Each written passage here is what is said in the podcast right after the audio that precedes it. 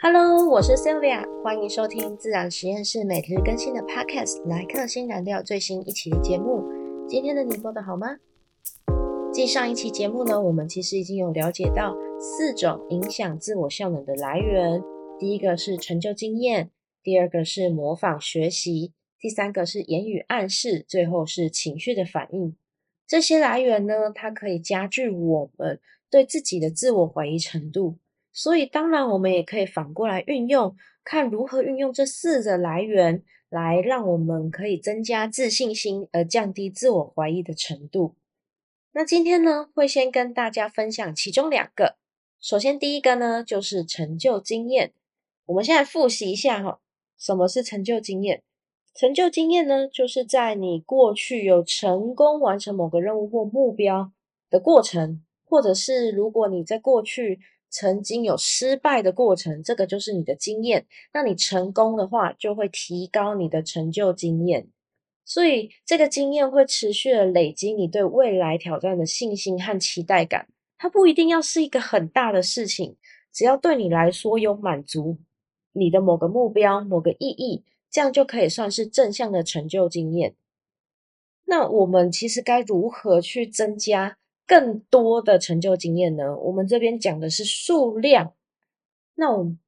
既然我们讲求的是数量，所以你不应该让自己有太大的跨过，需要他跨过太大的门槛。什么意思？你必须首先第一个就是你必须先把你的大目标分解成为小目标。让你觉得这个行动是很好开始的，这样子在你依序一直持续前进的时候，你会有持续感受到成就感。我举一个我自己瘦身的方式为例好了，首先是以运动的部分，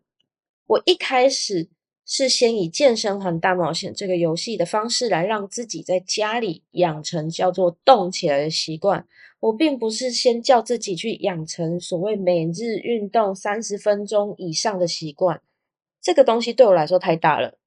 可能对有的人来说不是，可是对我来说，它就是一个比较大的目标，所以我就把它拆得更小。我为什么要这样？更源头就是我需要先动起来。那既然动起来的话，那我用什么动都可以。于是我就使用了健身环大冒险。再来，而且刚好健身环大冒险本身，它在游戏的设计上也是以鼓励使用者有动起来的目的来做规划的，所以从中你也会更容易得到成就感。就是除了我自己帮自己规划的小目标成就感有达成以外，连这个游戏它也会一起鼓励你。我比如说你连续登录几天，然后某个动作多执行了几次，它就会帮你撒花，还会跳舞跟你撒花，帮你庆祝。然后他也会关心你，你现在会不会太累？要不要调降运动强度？当然，他也会问你说是不是太轻松啊？要不要加强一点？当然，你也可以拒绝他，因为你自己最清楚你可以接受到什么样的强度嘛。所以这边先就是顺便推荐给大家一下，虽然没有分红啊，但是如果你发现你是一个要养成运动习惯却常常失败的人，把那个健身房的费用吼。捏一下去买个 Switch 加健身环大冒险，你可能运动的成效比你去买健身房课程还有效。好，所以呢，我们要先把大目标切成一个小的目标去执行之后，你就会觉得这件事情是相对比较容易，你也可以从中比较快、多方面的累积你的正向成就经验。那你给自己一些挑战的时候呢，要注意的部分就是不要一次跳出舒适圈太大。比如说，如果我们要换工作的时候，你可能是选同领域但是不同职务，或者是同职务不同领域，这两个都是相对有点挑战，但是又不会超过太多的方向。但如果你同时两个都换，换不同的领域又不同的职务，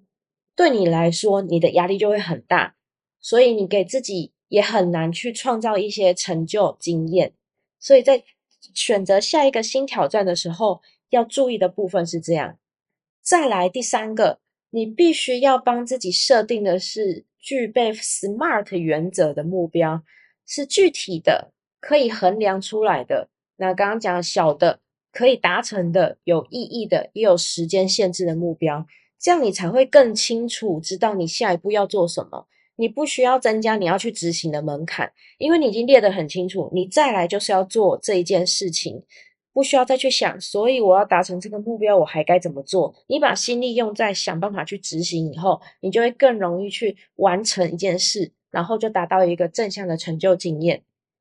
那我们除了创造成就经验以外，我们就要更善用这些经验，去强化、巩固大脑，说：“诶，我曾经是有这样成功过的。”去让你自己对这件事情的自信心更多加的累积。所以你必须把你。就算完成再小的任务，你也把它写下来。你可以，喂，我今天成功连续运动七天。比如说，像我现在在挑战每日更新 Podcast，我在第一天的时候，我就先写下我第一天完成我的日更 Podcast。第三天的时候，我就写下我已经连续三天完成我的日更 Podcast。在第七天的时候，我也是告诉自己：“我的天呐，我竟然连续七天更新我的 Podcast！” 这个就是我持续在记录我自己达成的每一个阶段的成就。当我有一点觉得今天更新有一点辛苦的时候，我就会回过头去看我现在累积下来的成就经验。我会希望自己继续延续这件事情。那么我就会让自己在更往这件事情去推进，不会又在想说怎么办？我今天会不会做不完？我觉得我好像没有能力。我会更多的心力在想我怎么样去延续这一个正向的成就经验。所以你必须透过这些小小的目标方式，让自己去持续累积以外，也持续的去回顾它，这样子你的正向成就经验的感受就会越来越高。那在第二个呢，我们今天要讲到的是模仿学习的部分。模仿学习呢，就是我们会观察别人他在某个领域所做的行为跟态度，而会影响自己我们的对这件事情的容易不容易的信念。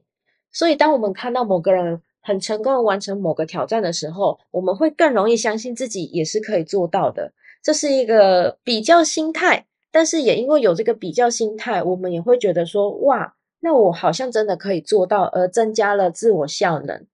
所以我们要如何利用这个方式来克服自我怀疑呢？第一个，你先选择一个靠近自己的榜样。什么叫做靠近自己的榜样？就是如果你现在直接就选了一个爱因斯坦好了，太远了，你可能你也联系不到他，不认识他，然后他也实在太有成就了，这个有点像是在刚刚设目标一样，设得太远了。这个你就会很难去达成，所以你可以去找的是你的亲友、你的老师、你的同事这些更近一点点的人，然后去寻找他们去做你的榜样，更甚至尽量去找跟你相似背景、他的人生目标跟你相似的人，你自己就会跟他更有共鸣感，那你就会更愿意去学习他，然后也增强你自己的自信心。所以，当你找到这个适合的榜样的时候，你就可以开始去分析他是怎么去设定目标的，他怎么去执行的，他怎么去思考的，把这些过程原则列出来，变成你的参考榜样，然后就可以开始尝试模仿和实践他们的方式。而且你也可以挑，你就先挑里面你看起来最简单的去试，你不要一开始就选最难的，跟刚刚前面讲的成就经验一样，你就先挑最简单的去试试看，发现这个可以之后，你再往下一步去执行，于是你就也会有更正向的回馈给你，所以你会透过一个正向的模仿学习，再加上你自己挑选比较容易的去执行之后，又会有正向的成就经验，它是有加成的。在这个过程中，你慢慢的就可以增加自我效能感。我觉得在模仿学习的这个方法里面，要注意的是，你不是完全模仿别人，因为再怎么样，每个人还是有点不一样。而是其实在这个过程中，你会尝试到一些你不一定会去尝试的方法，于是就可以从中找到适合自己的方式。那里面你可以依照你自己的特色跟风格去调整，才能真正发挥你自己的优势跟潜力。我过去很喜欢看一个 YouTuber 拍的一个系列，就是他是跟着 Costco 里面的某一个人跟着他去买别的东西，他会先看这个推车推车推的人，他是不是家庭，还是跟他们一样是可能是小的组合小家庭组合，还是大家庭组合，再来决定他要不要跟谁去买。那他在这个过程中，他就会买到一些他从来根本就不会去买到的东西，而从中发现自己喜欢的，就是一个惊喜的过程。所以我觉得模仿学习更重要的是，让你自己对更多新的东西可以有启发，而尝试找到一些过去没有尝试过的方法，它可能进而提升你的成就感。那么我们今天呢，先跟大家分享到这边。我们今天主要讲的是如何增加成就经验跟模仿学习的正向因子。然后，当然想要提醒大家一下，就是这个过程真的不是一触可及的。就是如果你抱着说，呃，像是很多坊间会讲什么七天就见效啊，三天就有效的这个心态去尝试，我觉得是没有办法达到效果的。它真的会需要坚持。有一点耐心才会看到这个成效，但是累积起来，我觉得这件事情持久对自己来说是有帮助的，所以请一定要坚持下去，不要这么快放弃。那么今天的节目尾声喽，谢谢你在这个时刻选择聆听我的节目，希望在这短短的时间能为你的生活增添一丝陪伴感。如果你有任何想听的主题，想要回馈给我的讯息，或是想提问，都可以到我的说明资讯栏这边，我有留一个表单的网址，你都可以填写给我哦。今日的一句新燃料：切小目标，创造不间断的正向成就感。参考学习榜样，找出适合自己的方法。我们明天再见喽，晚安。